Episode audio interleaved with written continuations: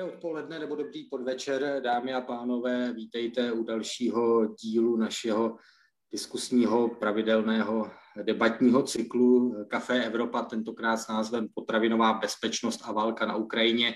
Bude dostatek potravin pro rozvojový svět. Já jsem Ondřej Houska z hospodářských novin a mám tu čest být moderátorem dnešní debaty. To za mnou není polární záře, ale ostré pražské světlo. Ne, ne, jsem bohužel na takovém připojení, kde za sebou nemám rolety, tak se omlouvám, ale vy se jistě budete stejně soustředit na zajímavé odpovědi našich hostů a ne na to, co je za mnou, eh, o čem budeme dnes debatovat. V naší debatě, kterou jako, kterou jako obvykle pořádá zastoupení Evropské komise v Česku a Institut pro evropskou politiku Europeum a jímž mediálním partnerem je Deník, tedy samozřejmě o jednom aspektu, závažném aspektu dopadů ruské invaze na Ukrajinu, a to je o tom, co řada expertů vlastně nazývá hrozící potravinovou krizí, kdy kvůli ruské invazi řada států světa, hlavně v rozvojovém světě, trpí tím, že se k ním nemůžou dostat ukrajinské potraviny, krmiva a podobně, částečně možná také ruské. A nejeden expert mluví o dokonce hladomoru v zemích Afriky nebo Blízkého východu.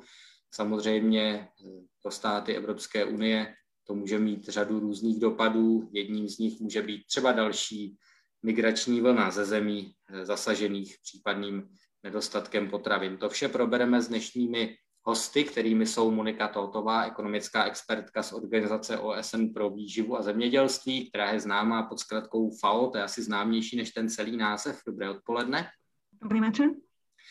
A dalším hostem je Hinek Roubík, vědecký pracovník České zemědělské univerzity v Praze. I vám přeji dobrý den. Dobrý podvečer. Jako obvykle se, dámy a pánové, můžete našich hostů ptát prostřednictvím komentářů pod přímým přenosem. Budeme rádi, když dotazů bude jako obvykle hodně, ale na úvod samozřejmě dovolte položit otázku z mojí strany. A než se zeptám na to, jestli bude dostatek potravin pro rozvojový svět, zeptám se, bude dostatek potravin pro země Evropské unie. Sice víme, že EU jako celek je vývozcem potravin, ale z Ukrajiny dovážela taky třeba krmiva a podobně, takže může mít ta nemožnost, nebo ten fakt, že Ukrajina nemůže vyvážet velkou část svojí zemědělské produkce, může to mít nějaké dopady i na nás. Začnu třeba u Hinka Roubíka. Eh, dobře, děkuji, děkuji za otázku. Tak eh, samozřejmě dopady, dopady na Českou republiku, eh, na země Evropské unie budou a jsou, ale jedná se podle mě úplně jinou, jinou dimenzi. To, to, jak to dopadne na země Evropské unie, tak to je zvyšováním cen. To, to je něco, co se děje a bude se, bude se dít dál a musíme počítat s tím, že že vlastně ještě to, to zvyšování cen teprve, eh, teprve přijde. Ale eh, že by to dopadlo na země Evropské unie eh, způsobem, že by tady byl nedostatek potravin nebo jistá potravinová nedostatečnost, tak to pravděpodobné podle mě není. A je to z toho důvodu, že země Evropské unie, Česká, včetně České republiky, mají tu kupní paritu nebo kupní sílu velkou, takže ty, ty potraviny tady, eh, i kdyby měly eh, směřovat někam jinam, tak, tak skončí tady. Ale ten problém eh, bude nastávat podle mě v těch, v těch jiných oblastech. Hlavně, jak, jak jste možná i zmiňoval, v, oblastech některých afrických regionů, subsaharské Afriky, západní Afriky a, a na Blízkém východě. To, to bude ten zásadnější problém. Souhlasí s Pridám sa aj ja, áno, ceny, ceny sme zvý, videli, ako sa ceny zvýšili, ale musíme teda povedať, že ceny boli vysoké, ceny polnohospodárskych komodít, už predtým, ako vypukla vojna na Ukrajine, už v Lani sa ceny začali zvyšovať. Bolo to v dôsledku ponuky a dopytu, hovorím, bavíme sa o polnohospodárstve, takže vždy bude v nejakej svetovej, nejakej časti sveta, budeme mať nejaké sucho, budeme mať nejakú prírodnú katastrofu, ktorá nám ovplyvní produkciu v tej krajine ale v Lani sa začali zvyšovať aj ceny polnohospodárskych vstupov, a hlavne teda hnojín. Vplyvom týchto vysokých cien hnojín ceny polnohospodárskych komodít sa začali zvyšovať A potom tento šok, ktorý bol vytvorený vstupom teda vojska na Ukrajinu, tak toto nám pridalo ďalší šok do systému, ktorý nám zvýšilo ceny. A súhlasím s tým, že aj keď sa ceny zvýšili, ešte nie sme na najvyššej úrovni, pretože tento rok Ukrajina ako taká predsa len medzi júnom 2021 a februárom 2022 keď teda začala vojna, exportovala signifikantnú časť svojej produkcie, normálne vyváža okolo 18 miliónov tón obilia v priemere, keďže v Lani na Ukrajine bol výborný rok a zadarilo sa a zožali vyše 32 miliónov tón obilia, tak oni tých 18 miliónov už vyviezli predtým, ako sa začala vojna. Samozrejme v krajine bolo ešte nejakých 5-6 miliónov, ktorých mohli vyviesť, 5-6 miliónov tón pšenice, a nejakých 14 miliónov tón kukurice, potom nejaké uh, oil seeds, semena. Ja sa ospravedlňujem, keď hľadám olejniny, keď hľadám slovička. Olejniny. Áno, nie som zvyknutá hovoriť veľmi po slovensky. Takže keď uh, niečo oni potom vyviezli, ale samozrejme tá, tá produkcia, ktorú môžu vyviesť po po, po železnici alebo po, po ceste, prípadne cez, cez lodnú dopravu do Konstance, je nižšia, ako by mohla byť. Čo vidíme tento rok, tento ďalší rok, keď Ukrajina bude znova, začne žatvu za pár týždňov, začali teraz žať uh, jačmeň, uh, žatva pšenice začne v júni a keď sa teda neotvoria cesty cez Čierne more, tak väčšia časť tej produkcie zostane v krajine. A toto bude mať ďalší vplyv na zvyšovanie ceny, ktorý uvidíme teda aj, aj v Českej republike, uvidíme na Slovensku, uvidíme v, v Európskej únii, pretože tieto ceny sa budú zvyšovať. A postupne, ako prechádzame týmto cyklom, sa budú zvyšovať aj ceny produktov živočišnej výroby. Hej? Hm. Cez, cez vyššie ceny, cez vyššie ceny, cez vyššie ceny uh, krmiv. krmiv, ďakujem, cez vyššie ceny krmív a tak ďalej, vyššie ceny energii, toto sa všetko odrazí a ceny sa zvýšia, tým pádom sa nám zvýši inflácia, čo bude potom mať vplyv, keď sa teda bavíme momentálne o krajinách EU, bude mať vplyv na, na vrstvy ľudí s stálym príjmom, hej, ktorých, ktorých sila na trhu sa zmenší a sú to tieto skupiny obyvateľstva, ktoré budú potrebovať pomoc. Hmm. Inflace je samozřejmě dramatický problém v Česku i na Slovensku, v řadě dalších zemí Evropské unie. Tady právě slyšíme, že minimálně ceny potravin eh, porostou nadále. To je tedy jeden z přímých dopadů ruské agrese i na nás, ale jak jsme řekli, jiné regiony světa na tom s velkou pravděpodobností budou dramaticky hůř, možná až hinku roubíku když se bavíme o důležitosti Ukrajiny eh, ve celosvětových dodávkách eh, potravin nebo dalších zemědělských komodit, jak velká to role je a pro které tedy státy světa je Ukrajina životně důležitá? To je, to je dobrá otázka. Ono, ono možná eh, jednodušeji se na to dá odpovědět, pro které není důležitá. Ono eh, dodávky, dodávky z Ukrajiny, které ve velké míře využívala i právě eh, například World Food Program, eh, tak eh, dejme tomu sítí kolem 400 milionů lidí na světě, což je obrovské, obrovské, obrovské množství lidí. Další zásadní, zásadní věcí je, že samozřejmě, co se teď stalo, tak, tak jsou jedna věc, bude nedostatek, nedostatek Eh, řekněme. A druhá věc je, že, eh, že ceny, šly, eh, ceny šly značně nahoru.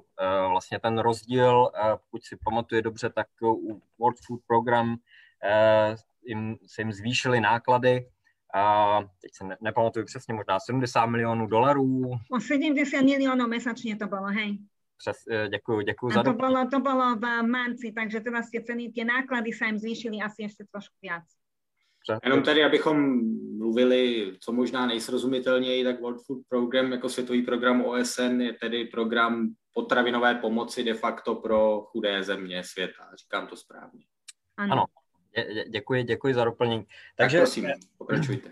Takže co se, co se stane, těch potravin bude, bude méně a navíc, navíc jsou dražší a, a bude zásadní problém, jak, jak je rozdělovat. Samozřejmě další problém je, je logistika. A když jste předtím zmiňoval, zmiňoval tu inflaci, tak u nás samozřejmě inflace, inflace jde nahoru, ale potom jsou země jako uh, Sudán, kde inflace je kolem 200%, 250%. Uh, jsou země, jako je uh, Libanon, kde, kde inflace, uh, ne, nepamatuji přesně, ale myslím kolem, kolem možná 80... Ne, 200%, posledné číslo 200%, ano. 200%, 200% dokonce. A, takže a, v těchto oblastech a takových regionů je, je extrémně, extrémně hodně. A, a, v Libanonu jsem byl asi před, a, před e, třemi týdny, jenom krátce, a ta situace je tam, je tam velmi, velmi špatná a takových, a to ani to se nejedná o ten nejhorší region.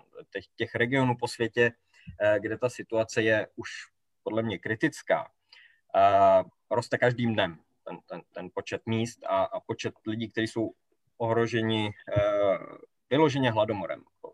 Vlastně se dostáváme podle mě do, do bezprecedentní krize, která tady, taková potravinová krize tady zatím, zatím nebyla v našem, dejme tomu, novodobém, novodobé historii. Takhle řeknu. Souhlasí Dobre, Monika tak... Totová, ano, s tím, hmm. že hrozí aj, vlastně aj hladomor nie, globálních rozměrů, nebo ne, nebo nikoli? No, v globálnych rozmeroch iste Ukrajina uh, vyvážala okolo 10% uh, všetkého exportu pšenice, veľkú rolu hrala aj v exporte kukurice, slnečnicového oleja a tak ďalej, repkového oleja. Čo sa týka oleja, tak e, náhradný olej, substitúty sa celkom ľahko dajú zohnať. Môžete používať sojový olej, môžete používať palmový olej, tam boli nejaké problémy na trhu, na trhu s Indonéziou, ale olej ako taký uh, má, má viacej možností, ktorými ho môžete nahradiť. Kdežto pšenica sa nahradzuje relatívne ťažko väčšina krajín, ktoré, samozrejme všetky krajiny, ktoré dovážali obilniny, máme sa teda o pšenici. Pšenica pre, pre svet je e, severná hemisféra na, na produkciu pšenice dôležitejšia, aj keď sa teda pšenica sa, sa pestuje aj na južnej hemisfére, ale čo sa týka koľko sa vyprodukuje, je viacej na severe ako na juhu. Čo sa týka kukurice, tam máme ďalšie krajiny, máme tam Argentínu, Brazíliu, kde teda sa, sa vyrába veľké množstvo pšenice. Takže táto pšenica, samozrejme všetky krajiny, ktoré dovážajú pšenicu, sa musia pripraviť na to, a teda už sa pripravili, že musia platiť vyššie ceny väčšina pšenice, ktorá odchádzala z Ukrajiny, a teda povedzme, že aj, aj z Ruska, aj keď Rusko teda naďalej vyváža, ale trošku v menších množstvách, ako vyvážalo predtým, sú väčšinou krajiny, ktoré sú v oblasti Severnej Afriky a, a Blízkeho východu. A oni dovážali túto pšenicu z Ukrajiny, hlavne teda kvôli cene, ktorá im vyhovovala, ale aj hlavne kvôli tomu, že to bolo geograficky zemepisne blízko a čo teda ovplyvňovalo náklady na dopravu tejto pšenice, napríklad Lebanon a tak ďalej. Čo sme, eh, čo sme teda videli teraz, povedzme si aj, že vo svete už v roku 2021 bolo 193 miliónov ľudí, ktoré, ktoré, ktoré, ktorí žili v potravinovej neistote. To bolo 193 miliónov v 53 krajinách, kde teda máme dáta, ktoré môžeme porovnať. Čo sa týka celého sveta, toto číslo bude samozrejme vyššie. Veľa sa bavíme o, o hladomore. Hladomore v roku 2021, hladomor, povedzme si, štádium potravinovej neistoty, keď ľudia skutočne umierajú, hej, nemajú čo jesť a ako následok tejto podvýživy vlnu. V hladomore v roku 2021 bolo okolo 600-700 tisíc ľudí, z toho 400 tisíc ľudí bolo v Sudáne, a nie, prepáčte, bolo v Etiópii, ďalšie okolo 100 tisíc v Sudáne a potom boli malé množstva v iných krajinách, v Jemene a v Madagaskare. Čo však vidíme, hej, veľa sa svet baví teraz o hladomore. Hladomor je vrchol tohto hladovca.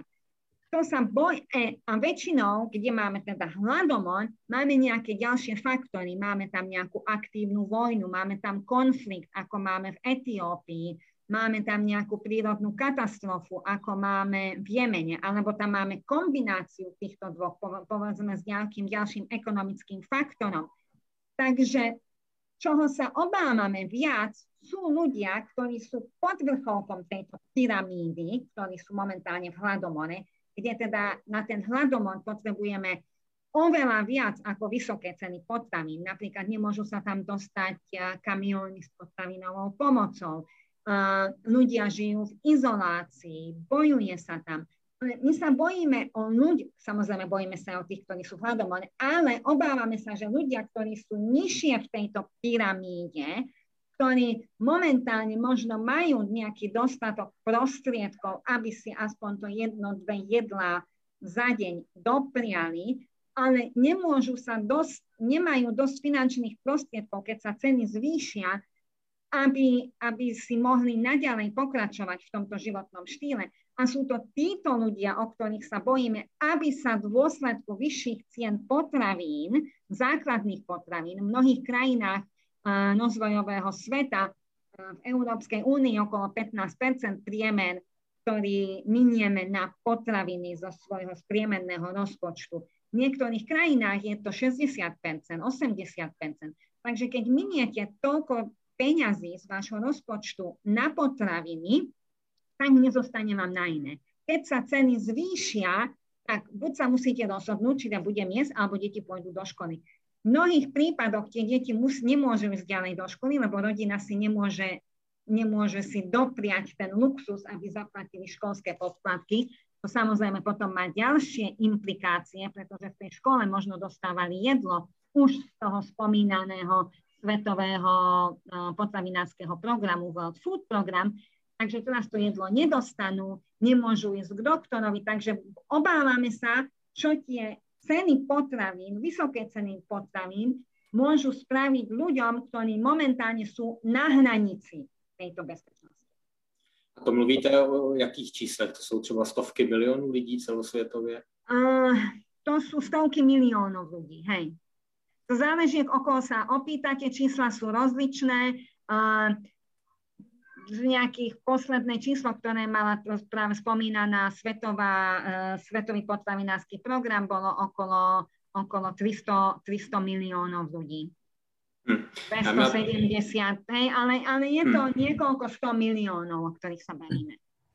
Dámy a pánové, připomínám, že můžete našim hostům dát, klást dotazy prostřednictvím eh, komentářů pod eh, přenosem na té platformě, na které se zrovna díváte. Eh, my jsme tady slyšeli o vlastně dramatické hrozbě, to můžeme určitě říct. Teď se zeptám zase pro změnu Hinka Roubíka, co s tím můžeme dělat. A tím množným číslem myslím státy Evropské unie, svět, mezinárodní společenství, prostě jak to nazvat, chápu, že to není jednoduchá otázka, asi nejjednodušší odpověď je ukončit válku, ale to tady asi my nevyřešíme, tak napadá vás něco jiného ještě? to je, eh, ano, co, co s tím dělat? Samozřejmě, jak, jak, jak jste říkal, eh, první, první krok je, je uh, ukončení ruské invaze na Ukrajinu. To, to, by, uh, to by samozřejmě mnoho, mnoho věcí uh, usnadnilo a do jisté míry vrátilo, vrátilo ten, ten balans tomu. Ale kromě, kromě dalších věcí, možná takových těch klíčových, které teď jsou hodně na stole, které jsou, které jsou eh, zásadní, tak, eh, eh, tak je zpřístupnění vlastně těch, dejme tomu, těch transportních kanálů. Teď se jedná o, o, o mořskou, mořskou dopravu pro přepravu například, například obelí, a, což, což je jeden z klíčových, klíčových aspektů.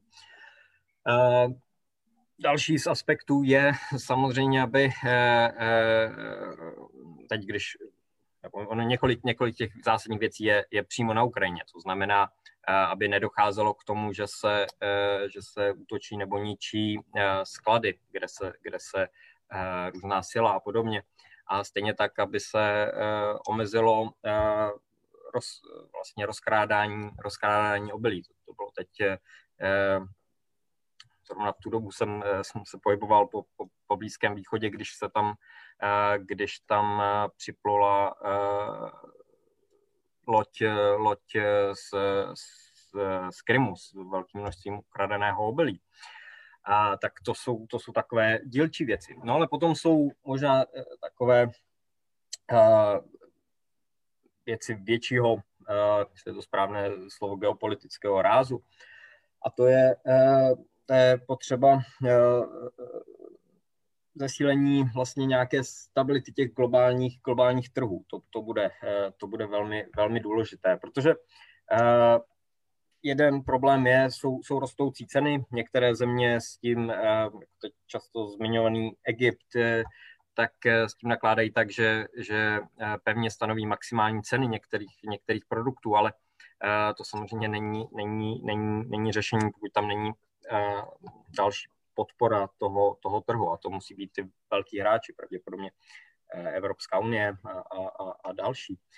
A, a, ale asi nej, nejzásadnější je a, nějakým způsobem pomoci těm, těm kapacitám těch lidí, kteří jsou nejvíc zasaženi. To znamená, to znamená ti, kteří, eh, kterým najednou se zvýšily výdaje mnohonásobně na, na, eh, na dejme tomu, na na, na to jedno, jedno dvě, dvě jídla. A, a ty, ty náklady jim porostou, porostou dále. Takže vlastně těch, těch věcí je, je tolik, a že kdyby na to bylo jednoduché řešení, tak, tak, tak samozřejmě už, už, by ho, už by ho někdo věděl, ale těch, těch problémů je tolik, že, že vlastně nikdy nevím, na, na který se úplně zaměřit v té, v té odpovědi, takže jsem se tak možná trochu, trochu moc rozpovídal. Můžeme dělat podle Moniky Totové?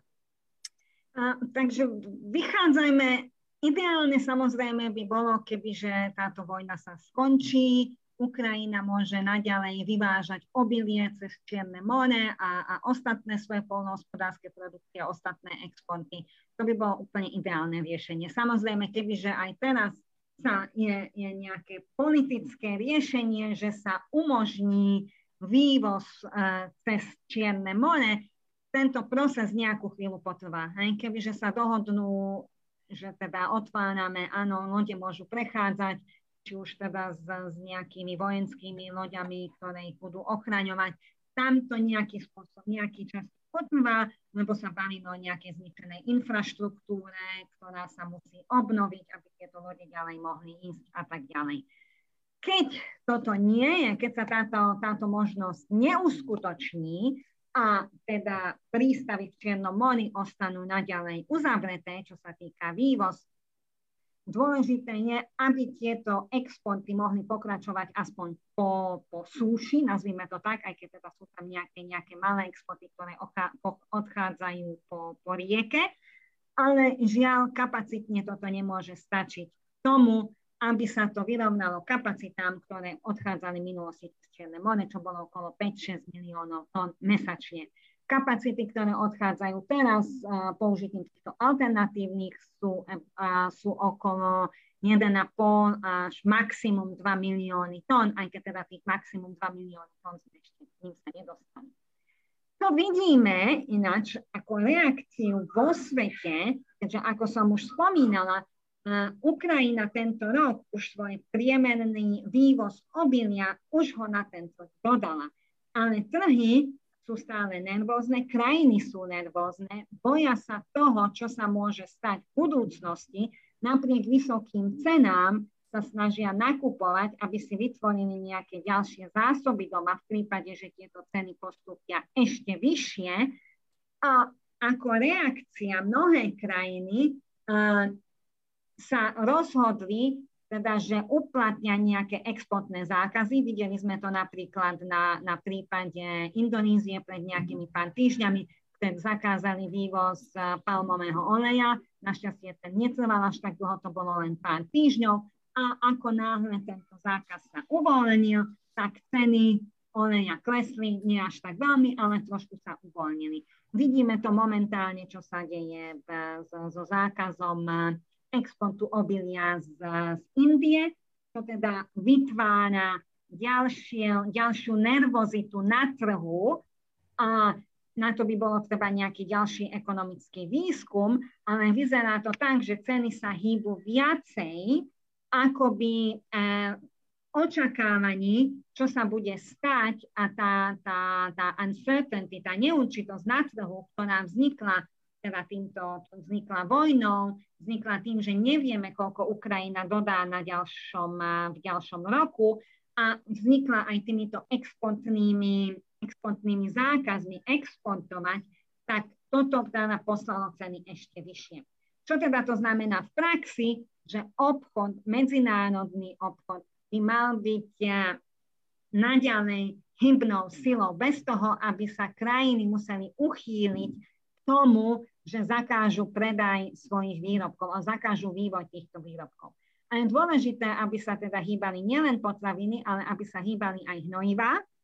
A, a tým, že teda ceny sú vysoké, tak polnohospodári v tých krajinách, napríklad teraz sa sadí obilie v, na, v južnej hemisfére, v Austrálii, v Argentíne, tak tí môžu reagovať na tieto vysoké ceny obilnín, teda pšenice, môžu reagovať na tieto vysoké ceny a môžu zasadiť viacej pšenice. Avšak, keď, nemajú, keď oni nemajú dostatok vstupov a nemajú dostatok hnojív, toto bude limitovať, koľko oni môžu vyrobiť. Ale ako základná, základný tenet, ako základný, základné pravidlo, obchod musí byť stále otvorený. Hmm. Tak nedávno skončilo zasedání Světové obchodní organizace, tam pokud se nemýlím, byl přijat, byla přijatá nějaká dohoda proti eh, těmto zákazům vývozu potravin, ale je tam nějaká nějaká půl věta, že samozřejmě v mimořádných případech je takový zákaz možný a mimořádný případ si každá země definuje sama, jak samozřejmě víme. Kamila Pernická poslala tento dotaz. Pomohlo by aktuální situaci omezení živočišné výroby? Podle některých čísel by přechod na rostlinnou stravu snížil potřebu zemědělské plochy a zároveň přispěl ke snížení znečištění půdy a vody, oxidy síry a dusíku. Takže pomohlo by to nějak a je to reálné, pokud by to pomohlo? Nevím, kdo se ujme odpovědi. A, tak eh, já, já, na to, já na to třeba zareaguji. A, to samozřejmě přechod na, eh, na rostlinnou stravu je jedna, jedna z, z dobrých cest, to, to, to samozřejmě. A je tam eh, těch faktorů hodně, od, od nižší produkce skleníkových plynů, nižší, eh, menší potřeby na zemědělskou plochu, a menší potřebu na a, vlastně té environmentální zátěže na, na například tu denní lidskou spotřebu. Eh, to všechno, to všechno tam eh, tak to je, to je, to je pravda. Nicméně to je přechod na, na rostlinnou stravu musí, nebo nejde nikomu, nikomu pravděpodobně eh, vnutit. Eh, a tohle všechno je otázkou poptávky a eh, toho, co ty konzumenti, konzumenti vlastně chtějí. Já třeba osobně, osobně maso, maso taky nejím, ale to otázka je, co, co jí a co potřebuje, nebo co si žádá ta všeobec, všeobecná populace. To je, to je vždycky ten, uh, te, ta, ta klíčová záležitost. Takže to, to, to podle mě záleží na těch, eh, na, na těch konzumentech nebo na těch eh, spotřebitelích. Takhle to Takže dá se říct, že navíc připojíme k tomu, dá se, dá se říct, že i kdyby došlo k omezení živočišné výroby, tak jako bezprostředně letos třeba příští rok to, to situaci lidí ohrožených v Africe nebo v Blízkém východě nijak neovlivní, protože to je dlouhodobější proces. Moniko Tohotová, je, říkám to správně, nebo je to nesmysl? Ano, to určitě, jako, jako, jako povedal eh, Hinek, musí uh, prechod na rastlinnú stravu musí byť daný, buď o tom presvedčení, alebo ste k tomu nejakým spôsobom v rámci trhu, v rámci ekonomických síl na trhu, že cena, cena živočišných bielkovín stupne na toľko, že sa rozhodnete, že ich nebudete konzumovať. Nemôžete, nemôžete, nefunguje to až tak veľmi dobre, keď ľuďom poviete, že teda nebudete jesť živočišné bielkoviny. Hej? Musí to byť rozhodnutie jedinca a musí to, alebo to teda musí byť z trhu. Celkovo však Veľa sa diskutuje o tom, má to vplyv, samozrejme potrebujeme menej krmív, tam sú environmentálne dopady a tak ďalej, ale väčšinou z tejto diskusie chýba aspekt, čo, je, čo sú teda, čo po anglicky hovoríme livelihood opportunities, čo, je teda, čo sú teda tí farmári, ktorí sa venujú chovu živočíšnych, eh, chovu zvierat, aký to bude mať dopad na nich. Keď si zoberieme napríklad krajinu ako, ako Sudán, Hej? V Sudáne polnohospodárska produkcia ako taká, čo sa týka, čo sa týka komodít, je v celku nízka, ale pre krajinu je veľmi dôležitý vývoz živých zvierat, ktoré potom vyvážajú do, do Saudskej Arábie, čo je teda celkom blízko, kde táto, táto, tento, tento import živých zvierat, tam sa im to pozdáva. Zvieratá tam majú také živé, ktoré potom uh, zabité v súlade s predpismi, s náboženskými predpismi. Takže ak by sme sa teraz rozhodli, a tieto, tieto ovce, ktoré sú v Sudáne, tak tieto sa pasú na pasienkoch, pasú sa, pasú sa na, na poliach, kde sa nič iné neurodí samozrejme. Takže ak by sme zobrali tento spôsob obživy týmto farmánom, tak títo farmári ďalej nemajú čo robiť. Takže viac, je tam viacej aspektov, ako len čistý aspekt pôdy, ktorý potřebujeme na, na výrobu krmín. Hm. Další dotaz, který přišel, jak dlouho by teoreticky trvalo nahrazení dodávek obilí z Ukrajiny na světovém trhu v případě, že by se konflikt prodloužil v řádu několika let? A k tomu doplňující nebo další, další otázka, je vůbec ukrajinská role na trhu s potravinami v krátkodobém horizontu nahraditelná? Tak možná, ať začne teď pro změnu Monika Totová. Krátkodobom takto v, v, v, v obchode, v polnohospodárskom obchode sa bavíme o tzv. marketingových rokoch. Hej? Takže v Lani teraz momentálne sme v marketingovom roku 2021-2022. To znamená, že žatva, ktorá sa zožala v júli 2021, sa predáva, sa obchoduje s ňou až do konca júna 2022, lebo potom v júli zase príde nová žatva. Hej? Takže z tejto starej žatvy, ktorú sme na, Ukra- nielen na Ukrajine, ktorú sme v Európe zožali povedzme v júli 2022, na Ukrajine zostalo okolo 20 miliónov tón 20 miliónov tón obilia, obilia vo všeobecnosti okolo 5 miliónov tón, tón pšenice, 14 miliónov tón kukurice a niečo, nejaké ďalšie drobné. V tomto marketingovom roku to až taký veľký vplyv nemalo. India zvýšila predtým, ako sa musela zastaviť teda export obilia, zvýšila, zvýšila vývoz pšenice napríklad, niektoré ďalšie krajiny zvýšili exportné objemy ďalších plodín. Takže tento rok sme až tak veľký vplyv nevideli. Krajiny mali tiež nejaké zásoby. A problém skôr nastane v tomto ďalšom roku, kedy sa bavíme o žatve, ktorá, ktorú teraz uh, budú žať v, v júli, keď predpokladáme, že povedzme tých priemere až by tých 18 miliónov tón pšenice mohlo chýbať na svetovom trhu, aj keď teda Ukrajina niečo vyvezie, cez, cez, nie cez Čierne more, ale cez ostatné, ostatné, ostatné cesty, tak momentálne mus, ešte stále je dosť veľa neznámy. Hej, mali sme nejaké sucho vo Francúzsku, mali sme nejaké ďalšie problémy v Amerike, čo sa týka. Uh, celkovo zdá sa, že tom, ako sa vyvíja žatva teraz, alebo ako sa vyvíjajú polnohospodárske plodiny teraz, by tam mohlo chýbať niečo, nejaký objem, ktorý by bol predtým, ktorý by bol predtým exportovaný z Ukrajiny, ale na druhej strane napríklad produkcia obilnín v Rusku vyzerá celkom optimisticky. A sú stále krajiny, ktoré s Ruskom obchodujú a ktoré môžu dostať ten objem obilnín, ktoré potrebujú z Ruska. Takže celkovo neviem vám povedať, že teda či sa tá, tá váha vyváži, ale máme, na, máme predsa len nejaké, nejaké zásoby v niektorých krajinách, na ktoré sa môžu použiť. Až by to bol ten problém dlhodobejší, že by trval niekoľko rokov, tak tieto zásoby, stok by sa znížili a malo by to teda vplyv aj na to, že či ostatné krajiny môžu doplniť zásoby, ktoré predtým vychádzali z Ukrajiny. Čo však neznamená, že ceny sa nezvýšia. Ceny samozrejme sú tlačené smerom nahor. Hmm. Další dotaz položím tedy teď Hinku Roubíkovi. Měla na aktuální situaci a světovou cenu potravin nějaký vliv i významná podpora paliv z biomasy?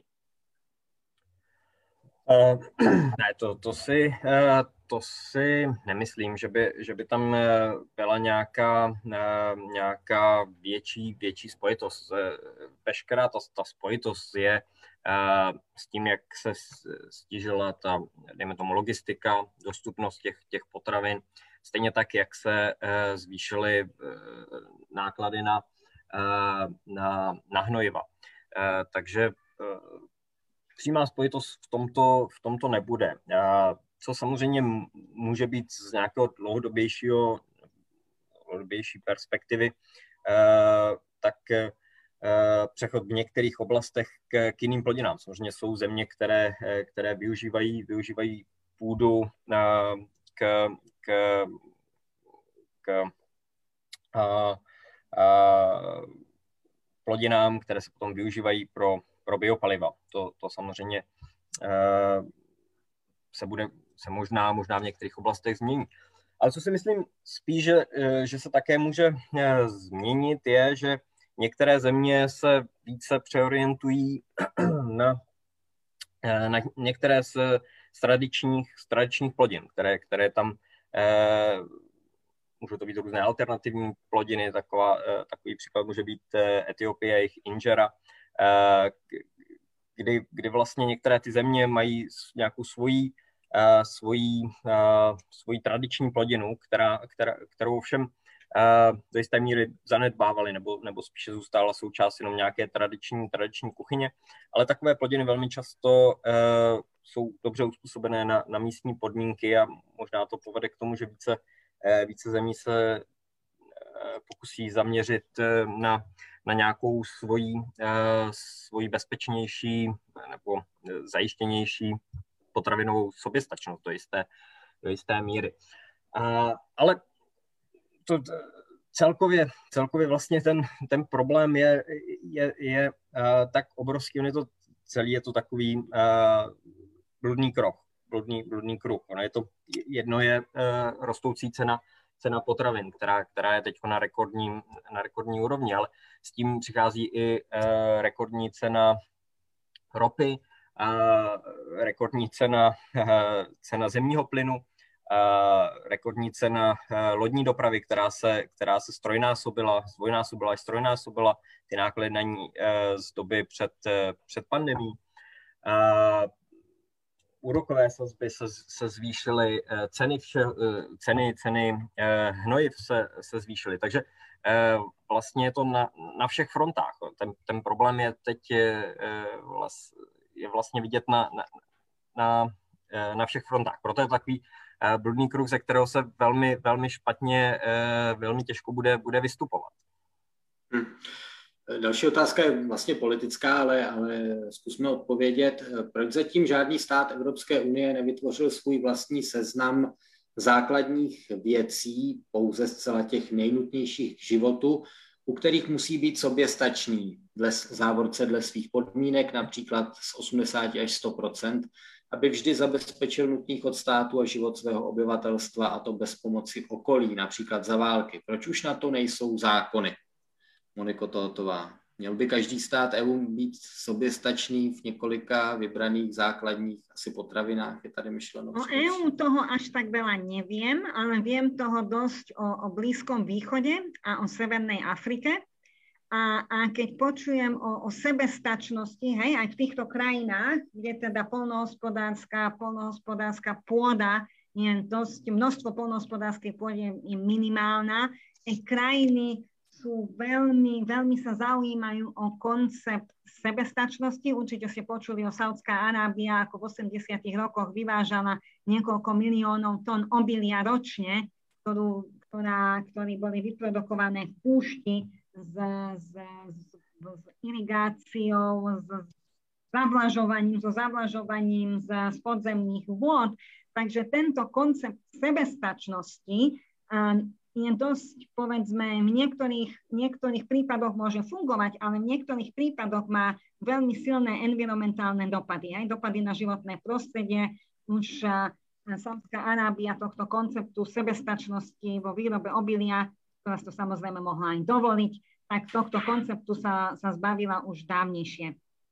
Krajiny majú, majú vyrábať to, čo môžu vyrábať, hej, s ohľadom na svoje možnosti, možnosti polnohospodárskej pôdy, možnosti, ktoré majú na, na výrobu, výrobu potravín, ale nemali by teda sa snažiť byť niekde, na čo nemajú hodné podmienky. Čo sa týka v Európskej únii, napríklad, hej, obchod, obchod funguje v Európskej únii veľmi dobre. Takže jedna krajina môže vyrábať niečo iné, ďalšia krajina vyrába niečo iné a potom si to vymenia, hej, potom si to predajú jedno s druhým. Takže nie som, osobne nie som veľmi veľkou proponentkou konceptu sebe, sebe, sebe dostačno, aby sme mali dostatok teda domácich potravín, aj keď teda domáca výroba v rámci možností je samozrejme koncept, ktorý je veľmi dobrý. Hmm, souhlasí Hinek Roubík? Já, já, s tím, já s tím souhlasím, ješ, ještě na to e, zareaguji, protože e, a vlast, souhlasím s ním eh, stoprocentně, protože já tady parafrázuji e, jednu hlášku z jednoho, z jednoho filmu, e, protože pokud všichni budeme dělat eh, všechno, tak, tak eh, se budeme tady mít všichni špatně. No, my nemůžeme se zaměřit na, na veškeré potraviny, my nemůžeme se snažit prostě dělat všechno. Každá ta země a to je jeden, jeden z, výhodů, z výhod a, a důvodů, proč máme například Evropskou unii. Každý, každý se dokáže uh, zaměřit na, na něco specifického, dělat to excelentně a uh, máme tady e, přeshraniční obchod, ať, to, ať se to týká potravin, ať se to týká uh, energií, ať se to týká uh, pracovníků, vlastně všeho. Uh, ale na druhou, na druhou stranu uh, ještě prakticky odpovím na, na, tuhle, na tuhle otázku, protože my samozřejmě tady na, na, na tuto tématiku se uh, jsme se také nedávno zaměřili teď s kolegou na to, uh, na to Eh, dokončujeme jednu, jednu vědeckou studii, kde jsme se eh, podívali, co vlastně se u nás, eh, u nás produkuje, ať už v živočišné, živočišná výroba, rostlinná výroba. A jaké jsou, jaké jsou a vytvořili, pracujeme na několika scénářích od, od toho nejhoršího přes, přes nějaké střední scénáře a zjišťujeme tam, ve kterých těch ve kterých těch komoditách eh, vlastně jsme, eh, pokud, jestli jsme schopni vlastně uživit tu populaci. To se týká eh, nejenom jídla, ale to se týká dostatku vitaminů, minerálů, všech, všech, potřebných, všech potřebných věcí, který, který, které člověk vlastně denně, denně potřebuje. A ještě, ještě jakoby od, odpověď Česká republika samozřejmě má si ne, nepamatuju, jak se, jak se ten úřad nebo e, e, zásobárna, zásobárna jmenuje, ale e, státné, státní hmotné státní rezervy. hmotné rezervy. Ano. Tak e, tam samozřejmě určité zásoby e, těch nejnutnějších věcí jsou a, a v, od, od pandemie tam došlo e, k razantním změnám, protože se ukázalo, že e, i, i e, vlastně to prošlo tou první zátěžovou zkouškou a, takže, takže takhle ta odpověď. A samozřejmě ne, nemá smysl, abychom, abychom všichni dělali všechno, aby, aby se země snažila eh, produ, produkovat tady něco, co tady prostě přirozeně růst ani nemůže. Toto. A nemáme na to ne, například ani tu plochu a, a podobně.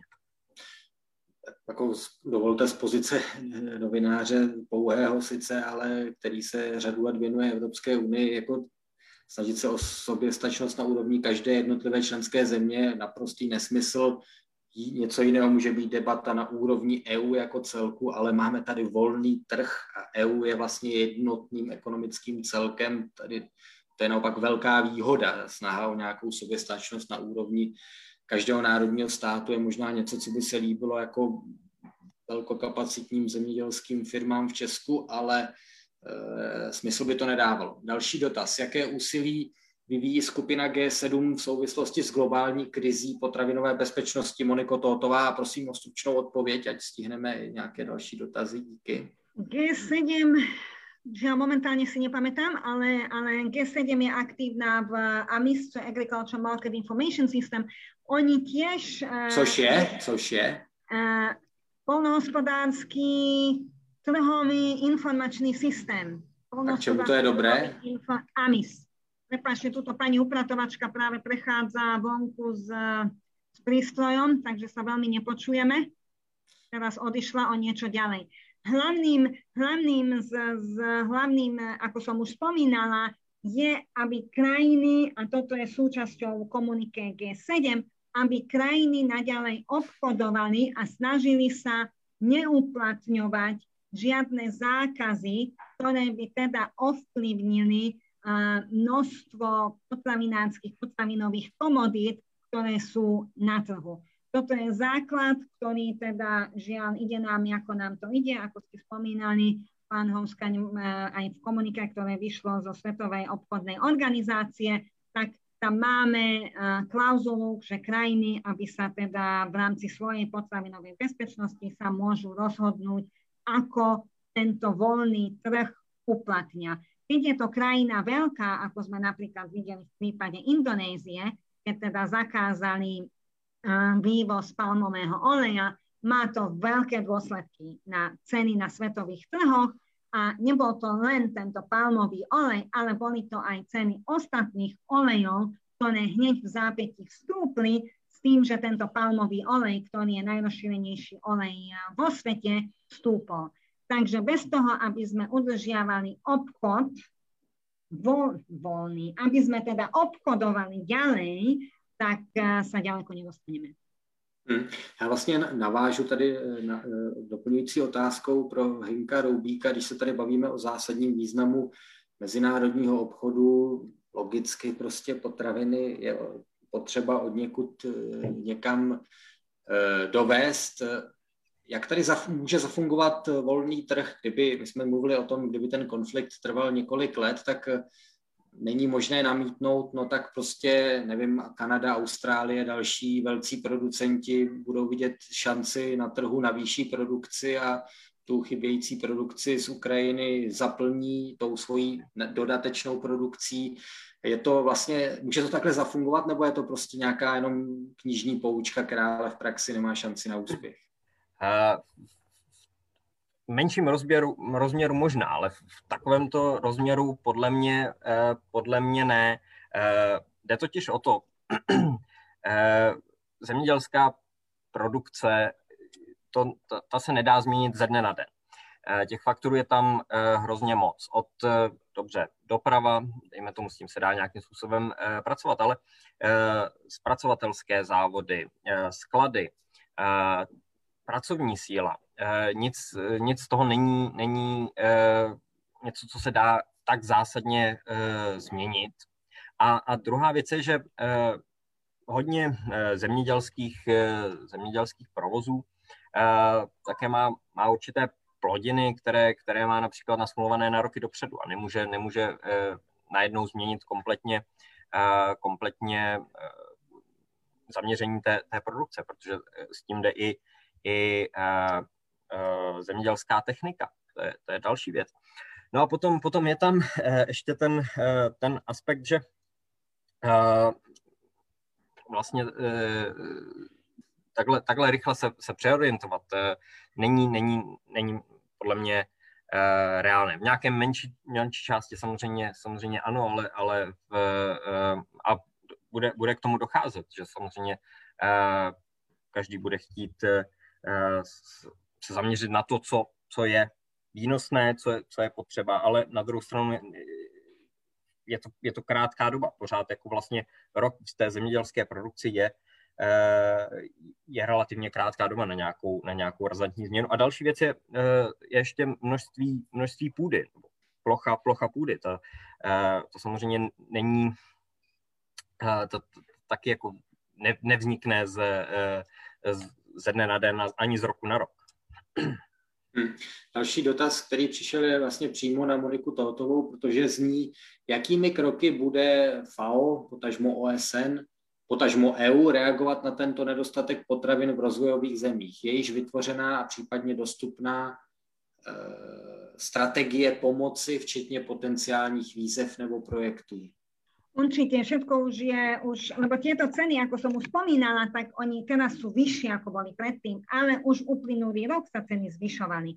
Takže sú momentálne sú rozličné projekty, kde krajiny, ktoré majú problémy s balance of payments, s platobnou bilanciou, s platobnou, s platobnou bilanciou, kde môžu požiadať o pomoc pri reštrukturalizácii aby mohli teda si doplniť svoje zásoby, môžu požiadať o rozličné pôžičky, môžu požiadať, spomeňme si aj na to tiež, že, že mnohé krajiny, ktoré sú dôležitými, dôležitými dovozcami polnohospodárskych plodín a teda musia platiť vysoké ceny, zároveň vyvážajú iné plodiny. Napríklad taký Irak vyváža, vyváža ropu, v Iraku máme problémy s potravinovou bezpečnosťou, Alžírsko vyváža zemný plyn, takže mnohé krajiny majú, nie sú až v takej špatnej situácii. Samozrejme potom máme ďalšie krajiny, kde teda táto potravinová neistota je vysoká a krajiny sú vo veľmi,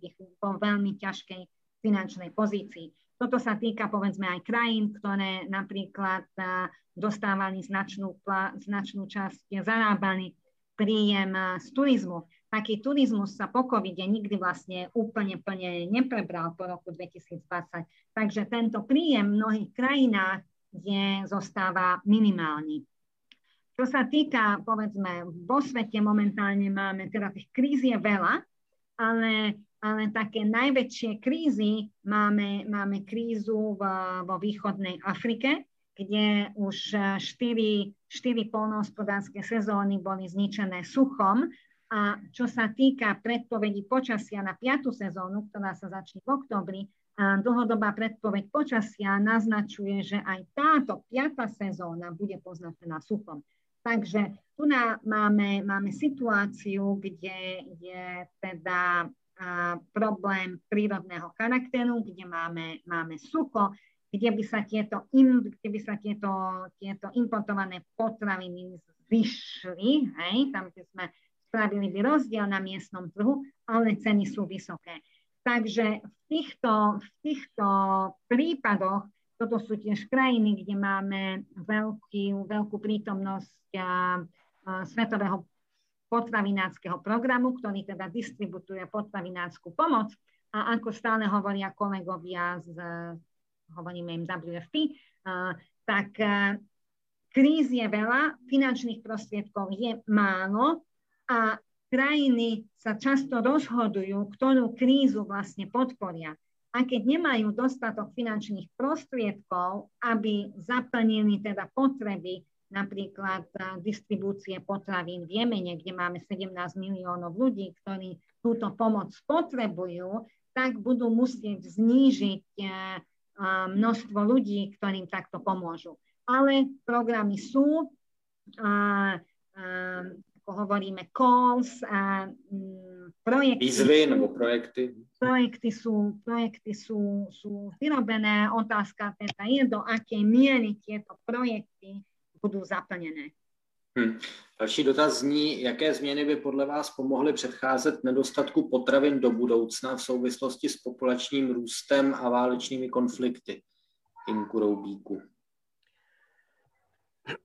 tak eh, tam je, tam je určitě eh, potřeba eh, diver, diverzifikace, diverzifikace v těch, v těch jednotlivých zemích. To je jedna, jedna, jedna z cest samozřejmě.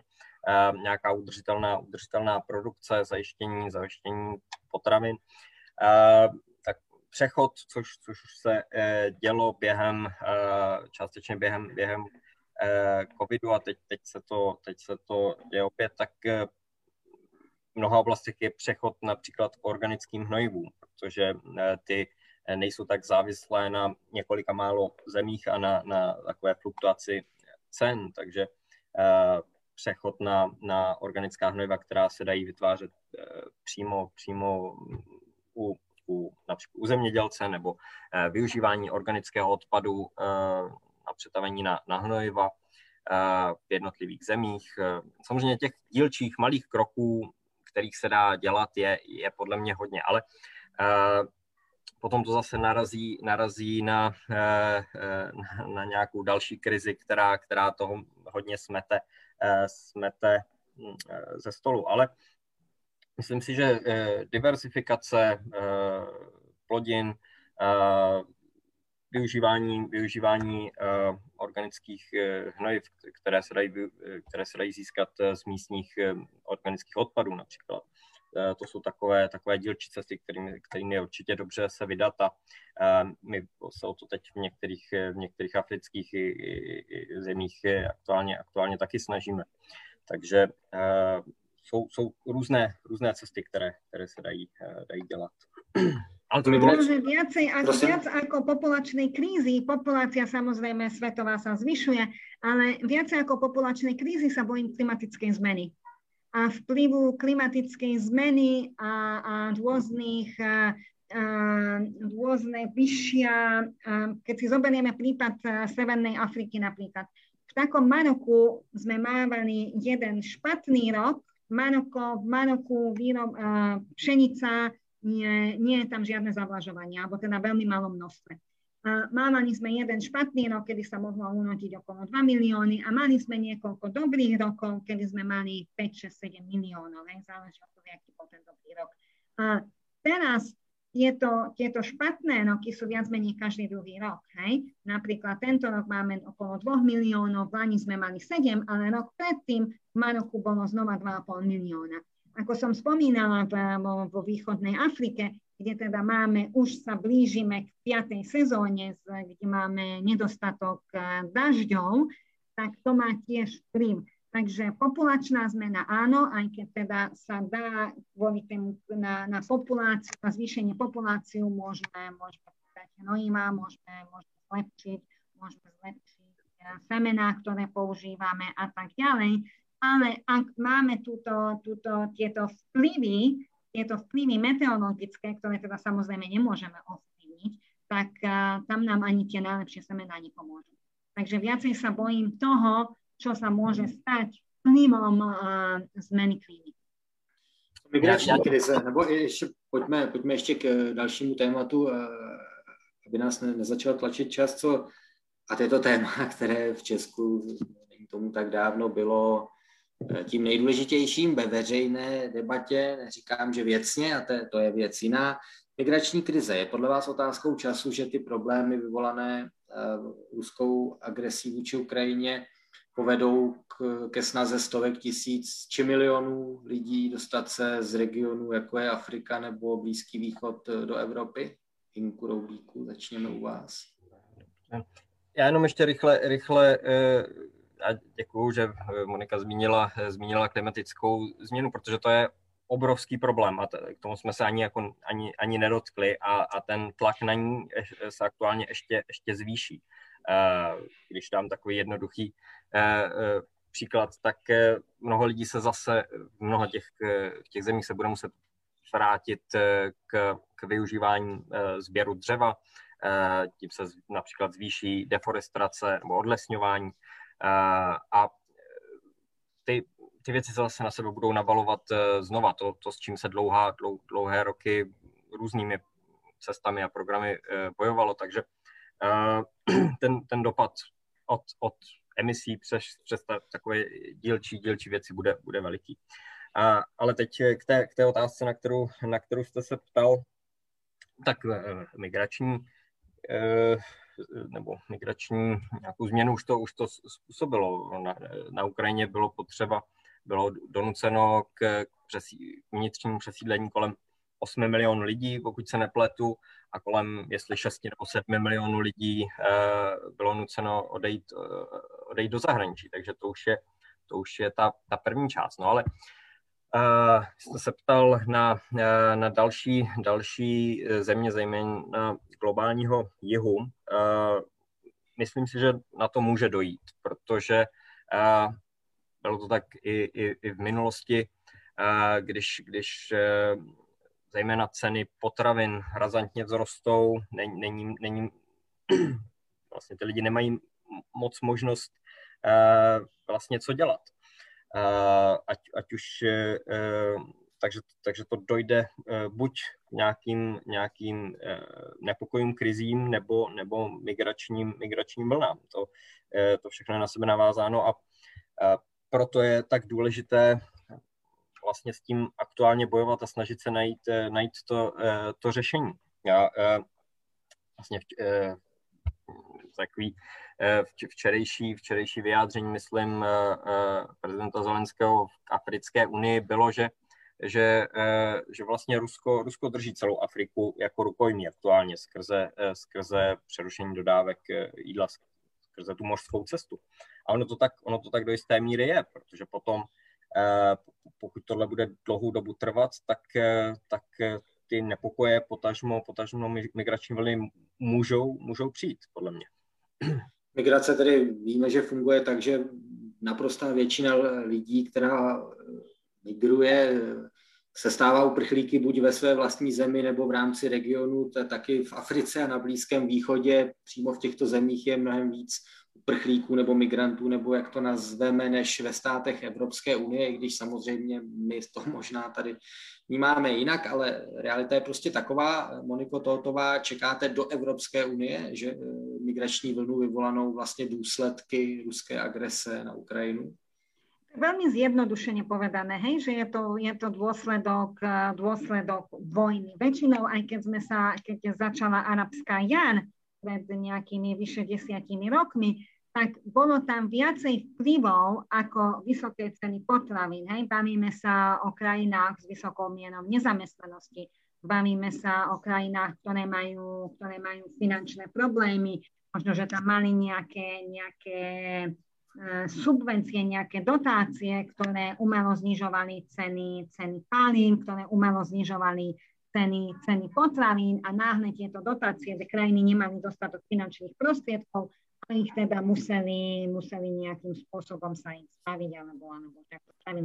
Takže nie sú, to, nie sú to len vysoké ceny, je to nezamestnanosť mladých ľudí, ktorí v niektorých krajinách dosahuje 40% niekde aj viacej. Je to vysoká, vysoká miera neformálneho zamestnania, keď teda zarábate menej, ako by ste zarábali povedzme vo formálnom zamestnaní. Sú to štruktúrálne problémy, kde väčšina ľudí je zamestnaná povedzme vo verejnom sektore, v niektorých krajinách zamestnanosť vo verejnom sektore dosahuje okolo 50% takže a kde teda nie sú platení až tak veľa, samozrejme, keď máme toľko veľa zamestnancov vo, vo verejnom sektore. Takže je to množstvo, množstvo parametrov, ktoré ovplyvňuje, čo sa teda stane v nejakej krajine. A keď sa teda zvyšia, zvyšia ceny potravín, by to už bolo vplyvom nejakej situácie inej na trhu, alebo je tento šok, ktorý máme teraz, tak áno, ľudia môžu byť nespokojní a výjsť do ulic a eventuálne, povedzme, potom hľadať nejaké ďalšie riešenia, ktoré by teda mohli, vy, mohli uh, vyvrcholiť nejakou migračnou krízou. Ale, ale chcela by som len toľko povedať, že teda nie je to len tento faktor vysokých cen potravín, ktoré ovplyvňujú, čo sa stane celkovo vo svete. Hm. Eh, rozumím, eh, dámy a pánové, přijměte pozvání na naši další debatu z cyklu Café Evropa, která bude už tento čtvrtek a bude o nadcházejícím českém předsednictví eh, Evropské unie za účasti ministra pro evropské záležitosti Mikuláše Beka, takže jemu a dalším hostům samozřejmě můžete položit své dotazy. Já moc děkuji, že jste se ptali dnes v debatě o potravinové bezpečnosti a válce na Ukrajině. Děkuji moc krát hostům, tedy Monice Totové z FAO. Zdravíme do Říma, díky. Děkujem a Jinku Roubíkovi eh, z České zemědělské univerzity v Praze. I vám děkuji. Také děkuji. Děkuji hlavně vám, dámy a pánové, za pozornost a za dotazy. Já jsem Ondřej Houska z hospodářských novin a přeju vám příjemný večer.